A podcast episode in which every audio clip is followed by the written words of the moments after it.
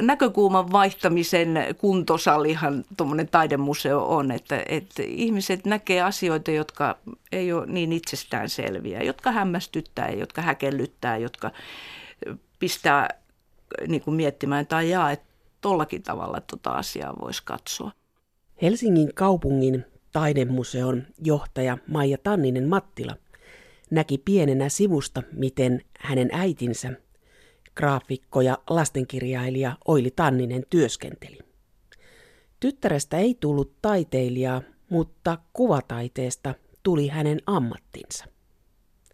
Museon johtajana Maija Tanninen Mattila on nähnyt museoiden renesanssin. Okay. Kyllä Guggenheim toimisi sellaisena houkuttimena ja, ja sehän on vain yksi museo, ettei siellä nyt kauhean monta päivää vietetä. Että kyllä ne kävijät haluaa tutustua myös näihin paikallisiin museoihin. Matkailijathan on, on niitä kaikkien havittelemia maksavia kävijöitä, koska paikalliset kävijät on usein alennus- tai ilmaiskävijöitä. Museonjohtaja Maija Tanninen Mattila, puolustit museonjohtajana Guggenheim-museota. Millainen keskustelu se oli? No se oli aika kiivas keskustelu. Oli puolesta ja vastaan argumentteja ja valtuustohan päätti sitten lopulta, että Guggenheimia ei Helsinkiin tule. Ää, se oli myös kiinnostava keskustelu siinä, että se avasi hirveän monia erilaisia näkökulmia kuvataiteen asemaan Helsingissä. Ää, meillä on hyvin pidetty salaisuus se, että täällä on mahtava museokeskittymä Töölönlahti kamppialueella. Meillä on valtavan ammattitaitoisesti toteutettua näyttelytoimintaa, hienoja kokoelmia, jotka on kansainvälisesti merkittäviä. Nämä kaikki kaipaisi enemmän näkyvyyttä kansainvälisesti ja, ja Suomen sisälläkin. Miten se vaikutti sun uraan, että sä puolustit sitä Guggenheimia? Koska no, taiteilijoissa oli aika paljon sellaisia, jotka vastusti sitä myös. En mä nyt usko, että se kauheasti vaikutti. Mä sain sanottua niitä argumentteja, jotka mun mielestäni oli siinä tärkeitä. Ja, ja yksi sellainen asia, joka mulle on, on koko mun urani aikana ollut tärkeä, on yleisön ja museon välinen suhde. Ja minusta tuota, tällaisella kansainvälisellä toimijalla Helsingin museokentässä olisi ollut rooli siinä, että se olisi tehnyt museoita vielä, vielä ää, saavutettavammaksi suurelle yleisölle. Et musta museot on, on ää, yleisön ja taiteen ää, välillä välittäjinä ja, ja tuota, ää, musta museot ei ole koskaan liikaa. Maija Tanninen Mattilassa olet johtanut kolmea museota, taidehallia, Ateneumia ja nyt olet Helsingin kaupungin taidemuseossa johtajana. Millaisesta ammatista sä haaveilit lapsena?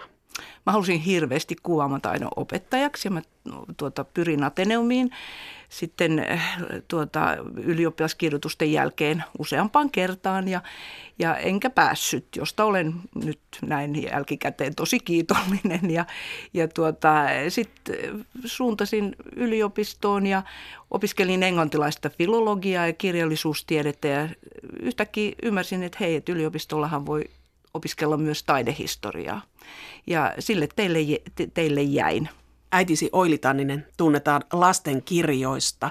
Hän oli graafikko ja lastenkirjailija ja teki kotona töitä. Niin vaikuttiko se äidin esimerkki siihen, että suuntauduit kuvaamataiteisiin? Kyllä, ihan varmasti. Että, ää, ensimmäisen lastenkirjan äiti teki minulle Moskovassa. Että silloin, ää, kun siellä, siellä asuimme 50-luvun lopulla, niin ei ollut hirveästi – lastenkirjoja saatavilla. Ja äiti, äiti sitten piirsi ja kuvitti ja kirjoitti minulle Miiru menee kalaan kirjan, jonka isäni sitten lähetti Otavalle ja joka julkaistiin, julkaistiin Suomessa. Ja kyllähän äidin tekeminen on ollut ihan hirveän iso.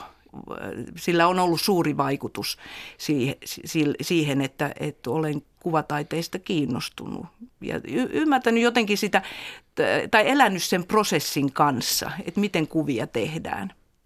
Nunnukirjat tulivat monille tuon sukupolven lapsille tutuiksi. Mutta sitten perheen Moskovaan lähtö oli aika nopeaa. Isäsi Arne Tanninen oli Uuden Suomen toimittaja ja sitten äitisi kirjoitti viehättävässä kirjassa Samovaari kuvauksen siitä, että miten perhe lähti, että isä ilmoitti, että nyt lähdetään Moskovaan ja äiti vähän ihmetteli ja pikkumaan ja kopassaan päästi railakkaan itkun ja sitten puolentoista kuukauden päästä te olitte Moskovassa. Muistatko noista ajoista? No kyllä mulle varmaan jotain sellaisia, sellaisia aisteihin liittyviä muistoja on, että, että kyllä edelleenkin venäläiset suolakurkut on mun lempikurkkuja ja, ja tuota, kun syön jäätelyä jäätelöä Moskovassa tai Pietarissa, niin se maistuu ihan siltä lapsuuden jäätelöltä. Me asuttiin pitkään Ukraina-hotellissa ja, ja siellä kerrotaan, että olen ryöminyt käytäviä pitkin ja, ja ennen kuin päästiin sitten ihan aitoon kerrostaloon asumaan. Ja, ja tuota, kavereiden kanssa leikittiin hiekkalaatikolla ja vietettiin aika sellaista neuvostoelämää. Tuota, ei mitään, mitään lähetystöelämää. Kävitte harrastamassa talvilajeja ja näyttelyissä ja isäsi on kertonut, että olit puolitoista vuotias, kun menit ensimmäisen kerran taidenäyttelyyn. Kyllä, joo, me käytiin näyttelyssä. Mä muistan sen, että mä oon jonkun babuskan tuota sylissä istunut sillä välillä, kun äiti ja isä katso taidetta ja, ja siellä sai karkkeja näiltä vanhoilta rouvilta, joita, joita saattoi imeskellä. Eli ihan hyviä kokemuksia taidenäyttelyistäkin. Te elitte kansainvälistä elämää ja isäsi oli myös myöhemmin Yleisradion kirjeenvaihtaja täällä Arne Tanninen Washington tuli tutuksi hyvin monille, jotka katsoivat uutisia ja sitä valtaosa suomalaisista teki, mutta sinun lapsuutesi oli, että te olitte myös Lontoossa, että sä aloitit koulun Lontoossa. Joo, mä, mä aloitin Lontoossa Christchurch Primary Schoolissa koulun ja tuota, se oli, oli tosi hieno kokemus kävin siellä viisi vuotta, viisi vuotta koulua ennen kuin sitten palasimme Suomeen. Ja, ja sain toisen äidinkielen äh, englannin, joka on ollut vahvana kielenä mun elämässäni siitä lähtien. Ja muutenkin tuota, se koulu, koulun käynti siellä oli, oli tosi kivaa. Siellä oli paljon kirjallisuutta, luettiin ja, ja piirrettiin paljon ja pitkiä koulupäiviä, mutta sitten ei ollut läksyjä, mikä oli ihan kivaa. Ja tuota, oli siellä jonkun aikaa myös head girlina, eli, eli tuota, koulun, ehkä se jonkinnäköistä tällaista... Ähm, kouluneuvoston puheenjohtaja tai tämän tyyppistä tuota, titteliä vastaisi. Mutta siinä sai sitten, sitten kokemusta puheiden kirjoittamisesta ja, ja muutenkin esiintymisestä. Ja, ja tuota, ää, se oli kiva pieni koulu ja, ja tuota, hienoa, kivaa aikaa. Sä olit Lontoossa vaikuttajatyttökoulussasi. Kyllä, voi sanoa näin. Ja luin hirveästi tyttökirjoja. Se mulla oli semmoinen ahmimisikä. Ja, ja tuota, tietenkin englantilaiset tyttökirjat kertoo aina sisäoppilaitoksista, jossa oli paljon, paljon niin kuin tällaisia johtajatyttöjä, headgirleja, joita sitten ratko erilaisia ongelmia. No minkä ikäinen olit, kun te tulitte Suomeen? No mä olin silloin semmoinen 12-vuotias ja, ja tuota, mentiin sisareni kanssa englantilaiseen kouluun Meilahdessa, jota silloin piti tämmöinen katolaisten nunnien ää, tuota, järjestö. Ja, ja siellä opetusta sai englanniksi ja suomeksikin. Se mahdollisti sen, että englannin kieli pysyi sitten vahvana kielenä. No millaista se oli 12-vuotiaalle paluu Suomeen? No en mä sitä niin kuin, tai mukavaa se oli tulla takaisin. Et, et tuota, erilaista jäi kaipaamaan tietenkin ystäviä, mutta, mutta kun me oltiin muutettu – ensiksi sinne Moskovaan, Moskovasta pois. Me tultiin joka kesä kuitenkin Suomeen viettämään kesät ja, ja tuota, sitten siinä Lontoon aikanakin oltiin kesiä, kesiä Suomessa, että ei se mikään semmoinen kulttuurishokki ollut. Että kyllähän tuommoinen äh, maasta toiseen muuttaminen tietynlaista joustavuutta lisää ja, ja tuota, semmoista sopeutumiskykyä. Maija Tanninen Mattila, miten sinusta tuli museon johtaja? No se oli tuota, ihan, ihan työn kautta, että et mä opiskelin taidehistoriaa ja, ja tuota, sain ensimmäisen museooppaan tuota Pestini Ars 83 näyttelystä Ateneumissa. Ja se oli kyllä ihan, ihan hirveän tärkeä kokemus mulle henkilökohtaisesti. Meitä oli joukko oppaita ja aivan huikeita kansainvälistä nykytaidetta. Sehän oli koko Ateneumin rakennuksen vallannut näyttely ennen ää, Ateneumin peruskorjausta ja, ja tuota, oli valtavasti väkeä, yleisöä ja, ja heitä opastaessa ymmärsi kyllä sen, että miten, miten taiteella voi olla merkitystä ihmisen elämässä. Ja, ja sitä kautta mä kiinnostuin sitten yhä enemmän museo pedagogiikasta, niin kuin sitä silloin kutsuttiin. Nykyään se on yleisötyö. Et toi museopedagogiikka on vähän semmoinen karttakeppi-termi, mutta yleisötyötähän nykyään tuota, tehdään hyvin paljon museoissa. Mutta vielä silloin 80-luvulla se oli aika uusi asia ja tuota, se imas kyllä mukaan ja, ja mä opastin eri museoissa pitkään tuota, opiskeluaikana ja sitten sain, sain äh, pestin tuolta kaupungin taidemuseosta. Mä järjestin sellaisia bussimatkoja tuolta lähiöistä, kävin poimimassa ihmisiä sieltä ja sitten toin heitä tänne keskustaan. Me käytiin museoissa ja gallerioissa. Et se oli sellainen Helsingin kaupungin taidemuseon tarjoama palvelu siihen aikaan. Ja Onko sitä vielä? Kuule, en mä usko, että sitä enää tehdään, mutta ehkä, ehkäpä pitäisi tehdä, koska kyllähän se, että, että näitä museoita saataisiin saatais saavutettavammaksi ihmisille, jotka ei asu täällä keskustan tuntumassa, on tärkeää. No sitten oppaast, oppaan hommista siirryit museoon, taidemuseoon töihin Joo. intendentiksi. Kuule ensiksi tuota, olin projekti tuota, työntekijä, sitten amanuenssi, sitten lopulta intendentti Helsingin taidemuseossa. Et mä oon tuota, kulkenut tämän, tämän tuota, pitkän tien kautta ja, ja äh, Helsingin taidemuseossa sitten olin lanseeraamassa äh, meidän uutta museota Tennispalatsiin, joka avattiin vuonna 1999 silloin ensimmäistä kertaa. Eli olet tehnyt töitä paljon sen eteen, että Tennarissa on museo. Kyllä joo, ja, ja se, että siellä on sellainen museo kuin siellä on. Että kyllähän museomaailmassa ää, on hirveän tärkeää se konteksti, missä taidetta esitetään. Että kyllä se vaikuttaa siihen kokemukseen. Tennispalatsin tilat on ihan ainutlaatuiset ja Pohjoismaitakin silmällä pitäen. Ja, ja se, että me ollaan talossa, jos, jossa käy kaksi miljoonaa kävijää vuodessa, niin äh, kyllä se yleisön rakenne on erilainen. Olet sanonut jossain, että olen henkeen ja vereen näyttelyihminen, rakastan näyttelyn tekemistä. Kun järjestetään näyttely, niin kuka päättää, kenen näyttely järjestetään? No kyllä se lopullinen sana on museon johtajalla. Museon johtaja vastaa siitä näyttelyohjelmistosta ja, ja myös siitä taloudesta, joka näyttelyiden järjestämiseen liittyy. Näyttelypäällikön kanssa tehdään yhdessä näyttelyohjelmisto.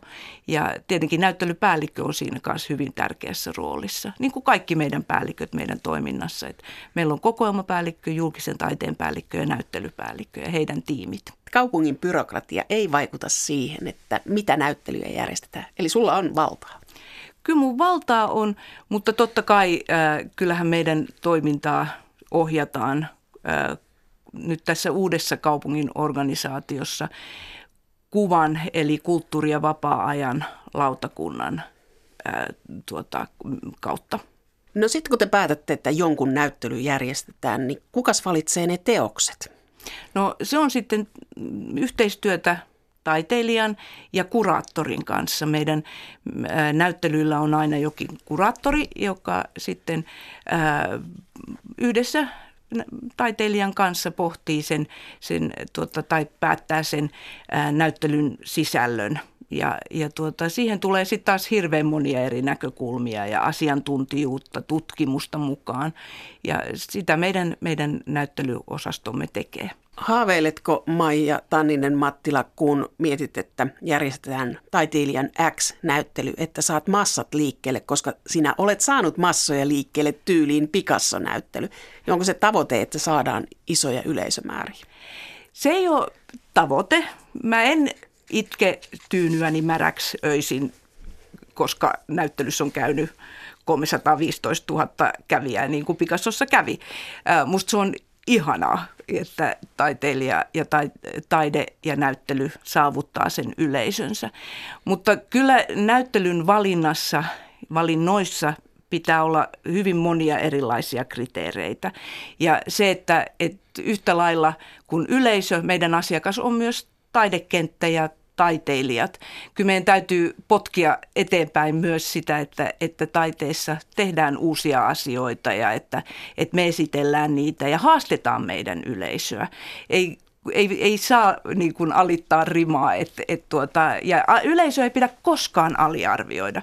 Et mä oon huomannut, että et jokainen niistä kohtaamisista – taiteen kanssa, joka meilläkin museossa tapahtuu, niin ne on ainutlaatuisia. Ei, en minä tai kukaan muu voida arvioida, että onko ne sille henkilölle hyviä tai huonoja, onko ne tuota, niin kuin vähemmän merkityksellisiä yhdelle ihmiselle kuin toiselle. Mutta tuota, samalla kun ne on hyvin henkilökohtaisia, niin kyllähän meidän täytyy myös sivistää ihmisiä. Mä uskon tähän tähän museoiden sivistysrooliin, että me, tuota, meidän täytyy esitellä klassikkoja, taidehistoriaa. Nyt viime aikoina Hamissa me ollaan esitelty nykytaiteen klassikkoja, Ai ja ja joi Kusamaa esimerkiksi. Ja tuota, eipä juuri kukaan tiennyt, kuka joi Kusama, japanlainen taiteilija, nykytaiteilija on, kunnes näyttely Hamissa oli esillä.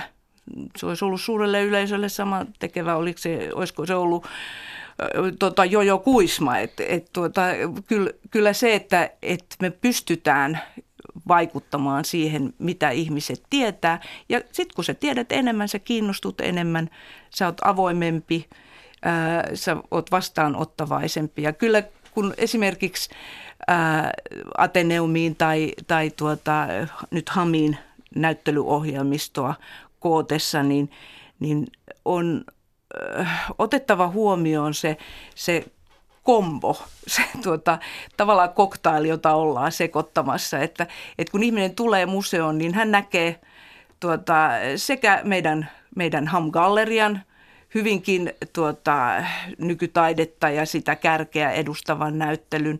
Näkee tuota, Tuve Janssonin freskot, näkee yläkerrassa taas sitten jonkun kansainvälisen suurnäyttelyn. Et kyllä se on yhdistelmä kaikkea. Kun ihminen maksaa 10 euroa, 12 euroa lipusta, niin kyllä hän haluaa kaiken nähdä. Mutta sitten on museossa paljon äh, teoksia, jotka on varastossa. Että Virossahan kansallismuseo on tehnyt sen, että esineitä näkee sieltä, että siellä on mm. lasilattioita, että yleisö näkee varastoon, että kuinka paljon samaa esinettä on siellä varastossa. Mutta sitten taiteen kohtalo on museossa usein, että enimmäkseen ne on varastossa. Se on totta, että, että on paljon teoksia, jotka, jotka päätyy varastoon erilaisista syistä. Kaupungin taidemuseolla Hamilla on ää, noin 9000 teosta kokoelmissaan, mutta meillä on sellainen rooli kaupungilla, että, että tuota, me talletetaan näitä teoksia virastoihin ja laitoksiin, kouluihin, päiväkoteihin, tuota, erilaisiin toimistoihin, niin että ne on nähtävillä ihan ja mukana siinä ihmisten arjessa. Mutta sitten on semmoisia arvoteoksia, joita ei vaan yksinkertaisesti voida enää pitää tuota, äh, niin kuin Sharpeckia tai Edefeltiä samalla tavalla julkisesti esille. Ja ne on pakko viedä varastoon, mutta sittenhän meidän lainaustoiminta on todella vilkasta, että, että tuota, Sharpeck on lähdössä nyt taas Yhdysvaltoihin lainaan ja, ja kyllähän tämmöinen lainaustoiminta tuota, Suomeen ja, ja kansainvälisesti on tärkeää. Menisin just kysyä, että jos arvoteos on ää, tota, näytillä virastossa, niin kuka valvoo sitä, että se ei lähde kävelemään, mutta Mut sanoit heti, että ei, niitä, ei, ei, ni, niitä ei ole niin. siellä, että, että ne on sellaisia teoksia, että, että voidaan Joo. se riski ottaa. Mutta mitä museoille on tapahtunut, koska ilmeinen yleisöryntäys on tapahtunut viime vuosina museoihin. Mitä, mitä on tapahtunut? Se on ihanaa. Tuota, museokortilla on varmasti ollut, ollut tuota merkitystä. Mun mielestä tärkeä asia on ollut se, että, että suomalaiset matkustaa paljon. Käy museoissa myös ulkomailla, Lontoossa, Pariisissa, kulttuurimatkailee. Ja he on tottuneet käymään jossain Tate Modernissa tai Pompidou-keskuksessa ja, ja haluavat samanlaisia palveluja myös täällä, täällä Helsingissä. Ja kyllä me huomataan, että, että se palaute, jota me saadaan yleisöltä, niin, niin siinä viitataan kyllä näihin museokokemuksiin, kansainvälisiin museokokemuksiin. Mutta kyllä sitten se yleinen ää, tuota, vaikutelma ja se työ, mitä museoissa on tehty kynnyksen madaltamiseksi, niin se, se tuottaa nyt sitä hedelmää ja se on ihanaa. Ihmiset käy ja eri ikäiset ihmiset käy. Miehet käy yhä enemmän, vaikka kävijätutkimusten mukaan he on olleet se vaikein ryhmä saavuttaa. Tämä esimerkki on tullut siitä, että ihmiset matkustaa, näin sanot Maija Tanninen Mattila, että sitten on tultu kotimaassakin näyttelyyn, mutta jotain te olette sitten tehnyt kuitenkin oikein, että se on pysynyt se puumi. Joo, ja, ja tuota, siihen on vaikuttanut myös some, jolla on ihan valtavan iso markkinointimerkitys. Et ennenhän museoiden tuota, varat ei riittänyt sillä tavalla markkinointiin, mutta tämä, tuota, sosiaalinen media kyllä on mahdollistanut sen. Ja Kyllä minusta me tehdään paljon yleisötyötä. On pajoja, on opastuksia, on, on taustatietoa, on tapahtumia, joilla houkutellaan sitten väkeä. Ja ehkä se, että museot on brändejä. Ihmiset tulee Ateneumiin, Hamiin, Kiasmaan, Taidehalliin, nyt tulevaan Aamusreksiin, vaan sen takia, että ne tietää, että ne ei, he eivät pety. Että he tuota, tietävät, että, että se brändi, museon brändi on myös laadun tae. Maija Taininen Mattila, oletko itse kokenut sellaista, että olisit näyttelyn valitsijana epäonnistunut? Joo, varmaan on epäonnistunut, mutta sitten on erilaisia kriteereitä. Että... Missä, missä, mikä sun mielestä on sun epäonnistuminen, joka on opettanut? Nyt pistit vaikea. Tuota, ähm, no kun mä en kauheasti niitä epäonnistumisia ole jäänyt miettimään. Niistä opitaan ja sitten siirrytään seuraavaan, seuraavaan asiaan.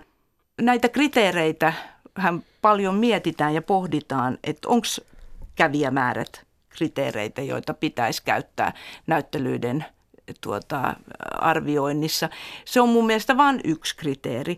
Jonkun toisen näyttelyn kohdalla, niin vaikka sitä kävisi viisi ihmistä katsomassa, niin jos yksi heistä on se tuleva Picasso, niin eiköhän se ole ihan onnistunut näyttely ollut.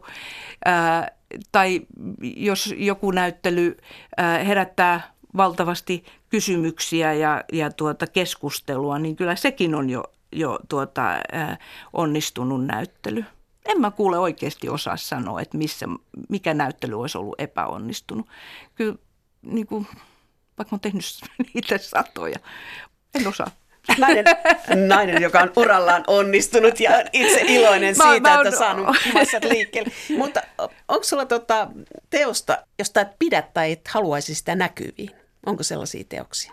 Tuleeko sulle torjunta jonkun kohdalla, että ei, tätä ei tänne? Tähän työhön liittyy konossööriys, se, että, että tuota, siitä, mistä olen kiinnostunut, niin sitä haluan esille. Ja mä voin olla kiinnostunut myös teoksesta, joka ei mua miellytä, mutta se voi olla aihepiiriltään tai taidehistorian näkökulmasta ää, tosi kiinnostava teos. Et, et mä en kategorisesti sanoisi, että, että on teoksia, joita mä en siedä, enkä mä ikinä laittaisi niitä esille. Kyllä tuota, äh, jokaista teosta pitää arvioida erikseen ja, ja miettiä sen merkitystä suhteessa sit laajempaan kokonaisuuteen, kun tekee näyttelyä. Taidemuseossa on näyttelyjä, jotka on kiertäviä näyttelyitä ja teoksia hankitaan muualta, mutta sitten myös ostetaan teoksia. Niin Maija Taninen Mattila, Miten ostat teoksia Helsingin kaupungille? No meillä on taideteos ostotyöryhmä taidemuseon sisällä. Meidän amanuenssit ja minä itse kuljetaan paljon näyttelyissä, tehdään galleriakierroksia ja sitten me keskustellaan siitä, mikä, mikä teos olisi sellainen, että sillä olisi paikkansa meidän kokoelmassa. Ja siihen liittyy monia kriteereitä. On teoksia, joita, joita me halutaan kokoelmaan ja me talletetaan johonkin paikkaan heti paikalla, että me tiedetään, että ne tuottaa ihmisille iloa ja, ja tuota, on siinä mukana siinä heidän arjessaan. Sitten on teoksia, joilla on merkitystä suhteessa jo olemassa oleviin teoksiin meidän kokoelmissa. Että meidän kannattaa vahvistaa kokoelmaa ää, niiltä osin, kun sinne on jo hankittu merkittäviä teoksia. Koska kyllähän kokoelman ää, sisältö voi olla museolle aika isokin etu, kun esimerkiksi tuota, tehdään ää, sopimuksia näyttelyistä muiden museoiden kanssa ulkomailla ja Suomessa. Että jos meillä on jotain, jota, joka kiinnostaa sitten muita museoita, niin me voidaan tehdä vaihtareita ja me voidaan saada museon jotain sitten taas vasta, vastavuoroisesti, joka on, on tuota merkittävää näyttelytoiminnan kannalta. Käyttekö te huutokaupoissa? Kyllä välillä huudetaan myös teoksia huutokaupoista, lähinnä vanhempaa taidetta. No hin, nouseeko hinnat, kun joku näkee, että okei, nyt tänne tuli kaupungin hankkija, että nyt... No onneksi nykyään tuota, huutokaupat tapahtuu verkossa eikä siellä, siellä niin seurata sitä, että kuka on, kuka on huutamassa. No miten te testaatte aitouden?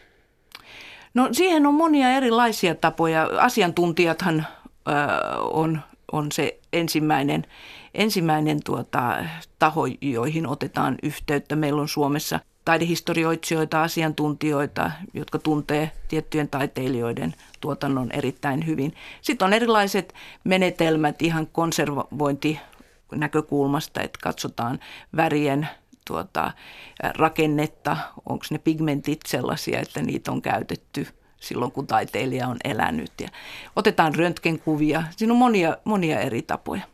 Oletko törmännyt Maija Tanninen Mattila urallasi siihen, että olisit hankkinut väärännöksen tai olisit vähällä hankkia väärännöstä? No en, koska tuota, kyllä, kyllä jos on ollut joku kiinnostava teos, niin kyllä se on sitten tutkittu ennen, ennen hankintaa. Ja tietenkin nykytaiteen kohdalla, jota nyt enimmäkseen hankin, niin, niin kyllähän tuota, taiteilija itse sitten verifioi sen, että teos on aito. Kirjamaailmassa tunnetaan sensuuri. Eri aikoina on sensuroitu teoksia. Ja tunnetaanko se kuvataiteessa? No kyllähän kuvataiteessa tuota, sensuuria on tapahtunut, on syntynyt isoja, isoja tuota, keskusteluja ja, ja kohuja esimerkiksi ää, tuota, Sikamessias-teoksen tuota, ympärillä. Aikoinaan kun me tehtiin tuonne tennispalatsiin Anders Serranon valokuvanäyttely, niin siinä oli sellainen teos, joka oli herättänyt paljon kritiikkiä ja, ja tuota, keskustelua kansainvälisesti. Ja se oli äh, tuota, niin sanottu Pissa Kristus niminen valokuva, jossa krusifiksi oli upotettu up, upotettu tuota, virtsaan. Ja, ja me pelättiin hirveästi, että tästä saattaa syntyä isokin isokin tuota, keskustelu ja ehkä jopa sensuuria.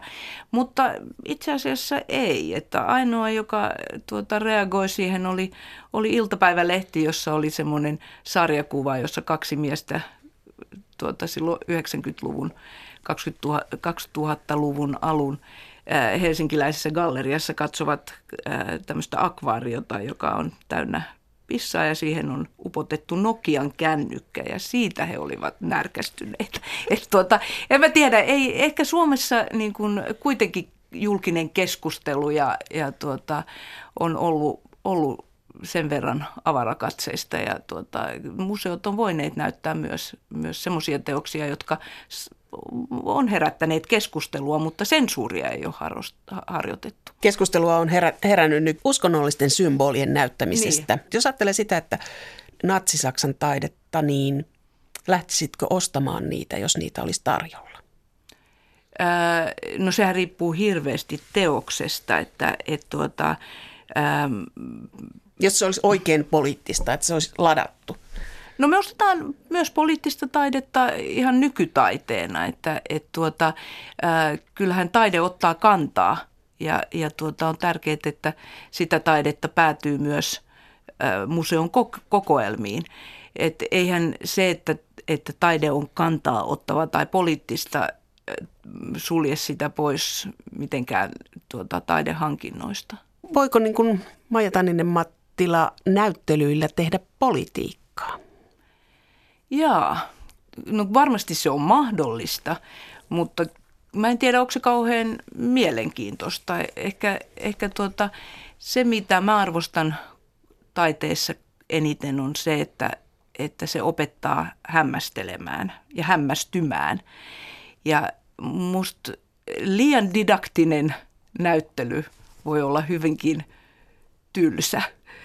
Tuota, mutta kyllähän taiteilijalla on, on usein haluja ja tuota, tekemisessään keskiössä jokin yhteiskunnallinen ongelma tai näkökulma, jota haluaa tuoda esille. Et tota, ja se on, se on kiinnostavaa, miten taiteilija sitä aihetta käsittelee.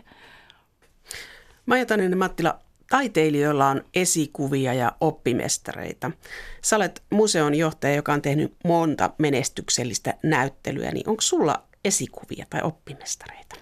Mulla on esikuvia. Mulla on äh, kaksi esikuvaa joita en ole koskaan tavannut, Maire Gullikseen ja Saara Hildeen, semmoisia kuvataiteen keskeisiä vaikuttajia, jotka on saanut aikaan urallansa ihan upeita asioita Venetsian biennaalissa Suomen paviljongin ja, ja tuota Artekin näyttelytoiminnan, Saara Hildeenin taidemuseon, valtavan hienoja kokoelmia ja, ja teoksia, kansainvälisiä teoksia on saatu Suomeen heidän ansiostaan. Ja sitten mulla on joukko naisia, joiden kanssa mä oon saanut työskennellä tällä museokentällä. Tuota, Maria-Liisa Bell oli mun ensimmäinen esimieheni kaupungin taidemuseossa. Hän oli tuota, ensimmäisiä Fulbright-stipendiaatteja Yhdysvalloissa ja, ja hänen innottamana minäkin lähdin, lähdin sitten opiskelemaan yleisötyötä Washingtonin Fulbright-stipendiaattina. Tuula Arkio, valtion taidemuseon ylijohtaja, Tuula Karjalainen, jonka kanssa mä työskentelin pitkään kaupungin taidemuseossa. Et, et tuota, määrätietoisia naisia, jotka on valtavasti muokannut tätä Helsingin taidemuseokenttää.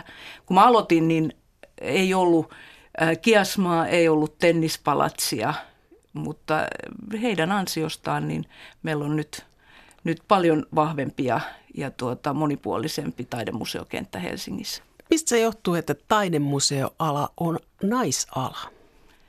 No sehän on tämmöinen ää, tuota, naispalkkainen ala. Se on varmaan se yksi syy. Tuota, ää, mä uskon, että, että se arvostus, mitä museoilla, taidemuseoilla tänä päivänä on, sitä ei ole aikaisemmin ollut. Ja kyllähän on tämän 40 vuoden aikana, mitä mäkin olen museoissa työskennellyt, niin törmännyt paljonkin sellaisiin mielikuviin niin sanotuista helmikanoista, jotka sitten helmet kaulassa ja korkkarit jalassa ripustelee tauluja ja valkoiset käsineet käsissään. Et tuota, se, se on väistymässä ja, ja tuota, kyllähän tämän, tämä ala ymmärretään niin kuin vahvojen asiantuntijoiden alana ja, ja alana, joka vaatii johtamista ja johtamistaitoja siinä, missä mikä muukin ala. No millaista se museon johtaminen on? No se on monipuolista ja se on, se on tuota, me ei johdeta taiteilijoita, me johdetaan museonjohtajina sitä porukkaa, joka mahdollistaa taiteilijan työskentelyn siellä museossa ja mahdollistaa sen, sen kohtaamisen taiteen ja yleisön välillä. Eli todella monipuolinen ammattikunta – siellä on museomestareita, konservaattoreita, sitten taas sisällön tuottajia, yleisötyöihmisiä. Että semmoisen tiimin johtamista ja monipuolista johtamista ja, ja tuota, projektijohtamista kyllä hyvin pitkälti myös. Haasteet, joita taiteilijat meille asettaa, on tosi monipuolisia, että, että milloin me todella tuodaan joku, Kiinasta joku talo ja pystytetään se tennispalatsin näyttelysaliin. Tai sitten me mietitään, että miten me saadaan tyhjennettyä Kusaman installaation vesiallas kerran viikossa, ettei se ala, ala kasvaa tota, jotain levää. Tai sitten me mietitään, että mistä me saadaan tuota, maalia, että me saadaan maalattua monella eri värillä näyttelyseiniä. Et, et se skaala on hurjan laaja ja ne, tuota, ne ää, erilaiset haasteet, jotka taiteilijat meille asettaa, niin on todella monipuolisia. Mutta se on just se, sellaista johtamista, joka ää, on on ihmisten johtamista, jotta he pystyvät ottamaan ihan rauhallisesti nämä kaikki haasteet vastaan, positiivisesti suhtautumaan niihin haasteisiin ja miettimään analyyttisesti, että mitä me oikeasti pystytään tekemään ja mitä sitten on vähän vaikeampaa. Että kyllä kun taiteilija Tatsunishi saapui Japanista ja ilmoitti, että hän haluaa rakentaa hotellin tota, Mantan suihkulähteen päälle, niin me vähän aikaa mietittiin, että hmm, joo, mutta sitten me tehtiin se. Ja et, se oli loistava. Joo, ja, ja nämä onnistumiset, nämä yhteiset onnistumiset, jotka tulee projektien myötä, niin onhan, se on hirveän palkitsevaa johtajalle. No miten käytännössä tämä hotellin rakentaminen Mantan päälle, niin kuinka pitkä projekti se oli siitä heitosta siihen, että se valmistui? Kyllä, se, kyllä siinä meni noin pari vuotta – Tatsu Nishi kävi Helsingissä, tota, tutustui näihin, näihin meidän julkisiin veistoksiin ja sitten jäi miettimään asiaa ja esitti tämän ajatuksen ja, ja sitten se toteutettiin. Että semmoinen vuosi viiva viisi vuotta on yleensä se semmoinen tuota, säde, jolla, jolla näyttelyprojektit syntyy. Kyllä taiteilijalla pitää antaa, antaa aikaa, jotta siitä näyttelystä tulee paras mahdollinen. Tämä tuota, ää, aikaväli, joka, joka täytyy taiteilijalle antaa siihen idean toteuttamiseen ja kypsyttämiseen, niin kyllä se on hirveän tärkeä ja oleellinen.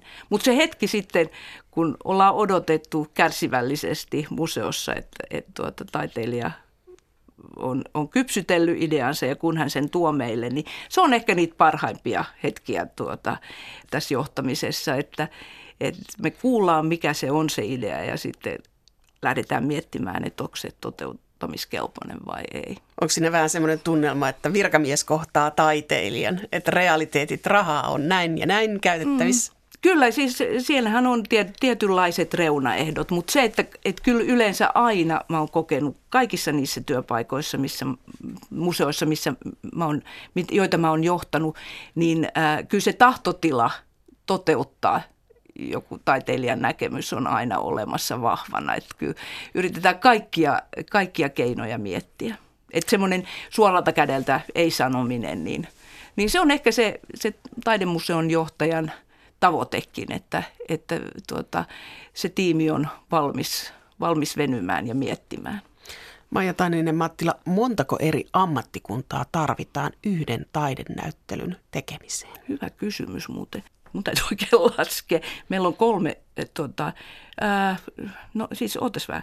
Meillä on asiakaspalvelu, meillä on sisältötuottajia, meillä on yleisötyöihmisiä, meillä on graafikoita, markkinointiviestintää, konservaattoreita, tarvitaan kuljetuksia, tarvitaan niin registraattoreita, jotka osaa sen logistiikan.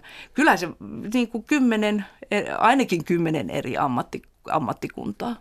Ennen kuin se on valmis ja sitten se rakentaminen. Se, lä- lähte- rakentaminen ja, ja tuota, sitten se, se, kun näyttely luovutetaan yleisölle, niin siinähän astuu sitten remmiin oppaat, työpajavetäjät, ää, tuota meidän asiakaspalvelutiimi, kassat, kauppa. Siellä on taas ihan, ihan tuota erilainen, ää, mutta ihan yhtä tärkeä ammattikunta.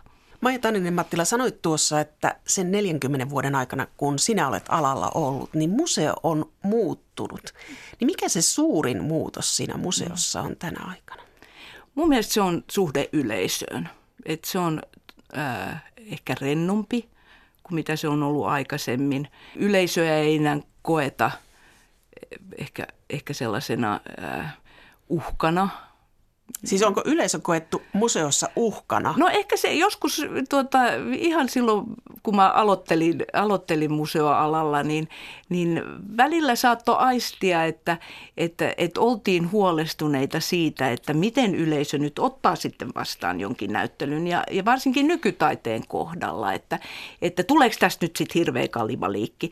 Mutta, mutta tuota, ei yleisöä ei pidä aliarvioida. että se määrä näkemyksiä ja uusia näkökulmia, jonka yleisö tuo mukanaan siihen näyttelyyn, niin sehän vaan rikastuttaa sitä yhteistä kokemusta. Kaikki ne, ne eri tulkinnat, jotka, jotka tulee yleisön myötä.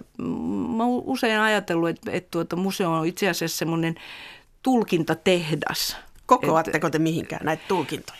No me voitaisiin koota niitä paljon, paljon enemmän kuin mitä me tehdään. Kyllähän ne jää sitten ihmisten keskeisiksi, mutta äh, yleisö on myös ottanut omistajuuden museoista ehkä sillain reippaammin, että äh, uskaltautuu museoihin ja, ja tuota, haluaa viettää siellä vapaa-aikaansa ja tulla kavereiden kanssa tai sitten ihan, ihan todella yksin ja syventyä. Että semmoinen piipahtelu museoihin on myös lisääntynyt.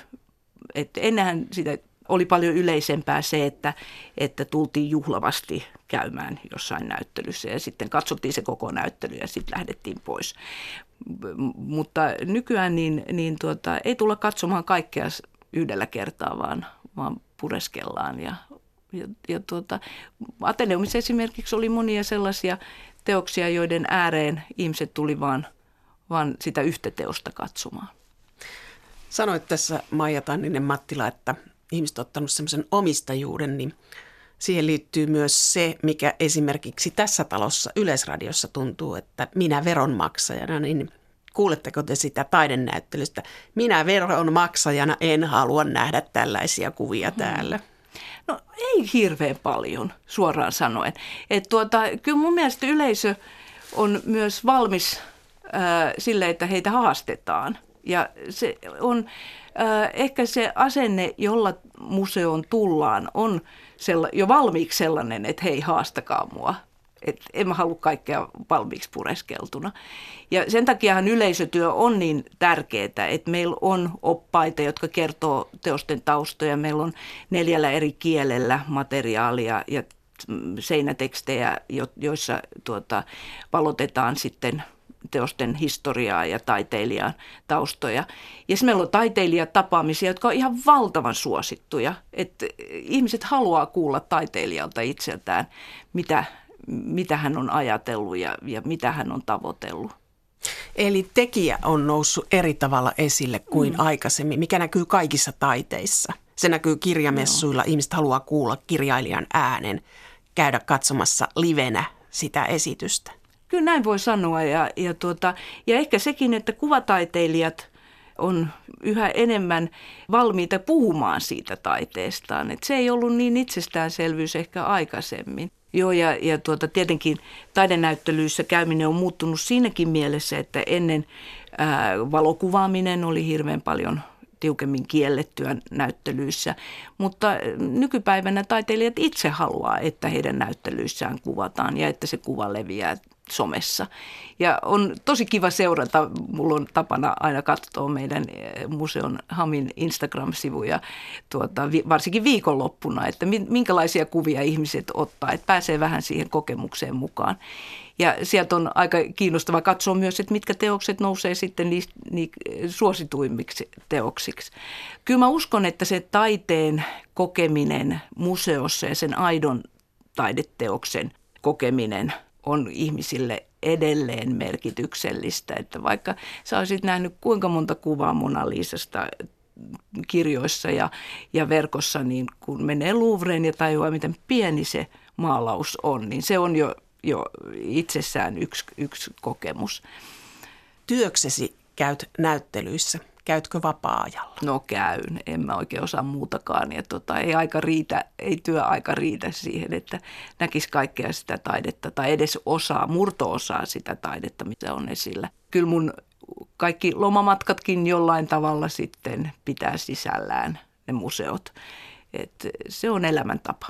Eli perhe on mukana äidin työmaailmassa? No pojat oli pienenä mukana, ne eh, tuota, kaikki keinot käytettiin, mutta mun, mun puolisoni on, on niin, niin tottunut käymään kanssani museoissa ja viihtyy museokahvilassa, missä hän saa lueskella ja, ja tuota, ää, nauttia kahvistaan sillä väliin, kun mä, mä käyn katsomassa näyttelyä, niin meillä on, meillä on tämmöinen ihan hyvä lomanviettotapa.